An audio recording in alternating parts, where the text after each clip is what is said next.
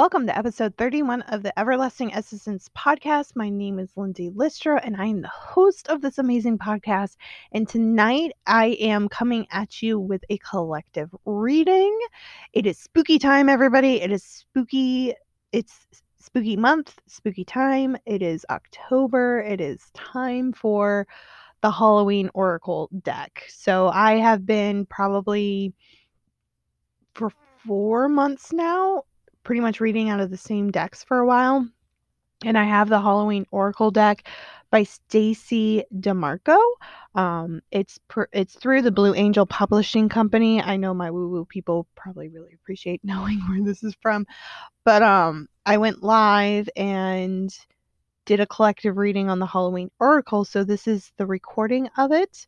Um, I'm really excited. This is a deck that I have been really enjoying. Um, especially during spooky month. I just love October so much. Mabon, well, Mabon is actually September, but it's just like, I, I love the harvest time of year. Like I just do. And we're coming up on the Witch's New Year, which is Samhain and Halloween. And it's just like, ah, oh, so much fun. So anyways, this is the collective reading that I have for each of us tonight. I hope you enjoy it, and I will talk to you guys tomorrow.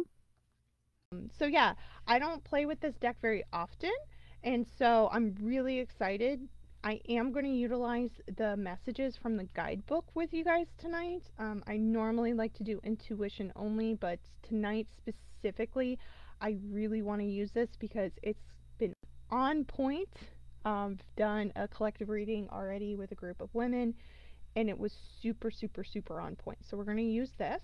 Um, which I'm really excited about, and it's going to be a three card pull, kind of like um, not really past, present, and future, but more of energy that's happening right now for our collective, um, what we should be aware of for our collective, and moving forward.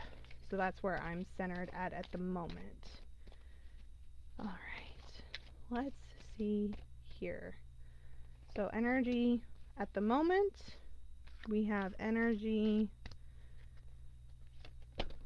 Okay, energy moving forward and energy, energy at the moment, energy we should be aware of, and moving forward.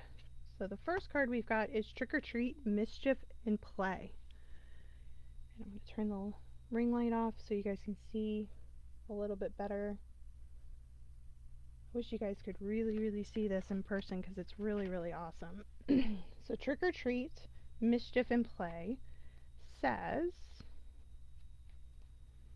should you receive the trick-or-treat card in your divination, it may be, may well be a time to examine the role of mischief and play in your own life.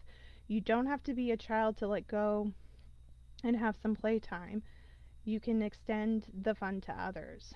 Sometimes we are afraid to make mistakes, and play is one way to elevate the pressure that we sometimes place on ourselves to get everything perfect in the way, or per perfect every time. Alternatively, it is worth knowing that there is a balance between ma manipulation and mischief. The former is not pleasant, and the other has, at its core, a sense of average fun. So, what I what I'm getting from this card is, there is a fine line between manipulation and mischief.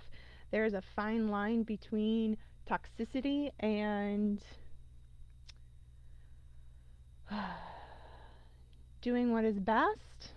I know that sounds really strange, but for me, I think this is, especially with like what I'm personally going through, this is a really big reminder of knowing where we're coming from, knowing where we're at, knowing where we're coming from, and just be aware of that. Um, some of those solutions could be just tapping into our inner child, you know, tapping into that playful side of ourselves. And I appreciate this message because there is so much tension that is happening in the world right now. Um, I'm just going to leave it at that. I really, I'm so over politics, you guys. It is important for me to be aware of politics, but I will be real honest with you. I am so over it at this point. Like, really want to disconnect. And every time I go on TikTok to, you know, do a TikTok scroll for fifteen straight minutes, it's hard. Like, all political. Or if I want to, like, stroll any social media, it's just, it's, it's exhausting. So, just be aware Like, this is actually a really good example of, like, the level of politicalness is just, it's, it's, it's important. Just like how play is important, the politicalness is important, but it has to be in balance. Because if it's not in balance, then there's going to be discord within ourselves, we're going to have resentments within ourselves, and it's just not a very good thing. So just be aware that this energy is happening. And so with this knowledge, we have vampire, which is emotional intelligence. Ooh, I like that. Anybody else? Ooh. So this might, so I'm already tapping into this energy because I feel like I know what this card is about to say to all of us. Should the vampire card appear in your reading, it may indicate that you are being drained in this way and the time has come for stronger boundaries. We need to be very aware what gives us energy in our lives and what takes away. We should be aware of needing people to need us and why we invite people like this into our homes, workplaces, and lives. If in indeed, if indeed we have them around us, developing the emotional intelligence within ourselves help us defend against this kind of emotional, quote-unquote, psychic attack and enables us to foster Um, healthy, equal relationships of all kinds. Ooh. Ooh, ooh, ooh. Not gonna lie, that kind of stings. In a good way, though. It's one of those, like, harsh realities, like, poof, poof, poof, right in our faces, you know? So, it, so yeah, it does piggyback off of what I was just talking about, which is having these really healthy boundaries with, like, even social media in the, in the stream of politics or whatever may be happening. Especially this time with Mars being Mars, um, like was said in the comments, um, Mars is closest to Earth, it's in retrograde, it's in the sign of Aries, which, um, you know, Roman and Greek mythology, you've got the planet of war and the sign of war, and things are just going to potentially crash and burn, and I recognize that. But boundaries are the really key thing that is being mentioned, and now is the time, if you are, un- if you haven't in the past been able to set up healthy boundaries, now is the time to do it. Whether people recognize it or not, it doesn't matter. Boundaries are super, super, super, super, super, super important.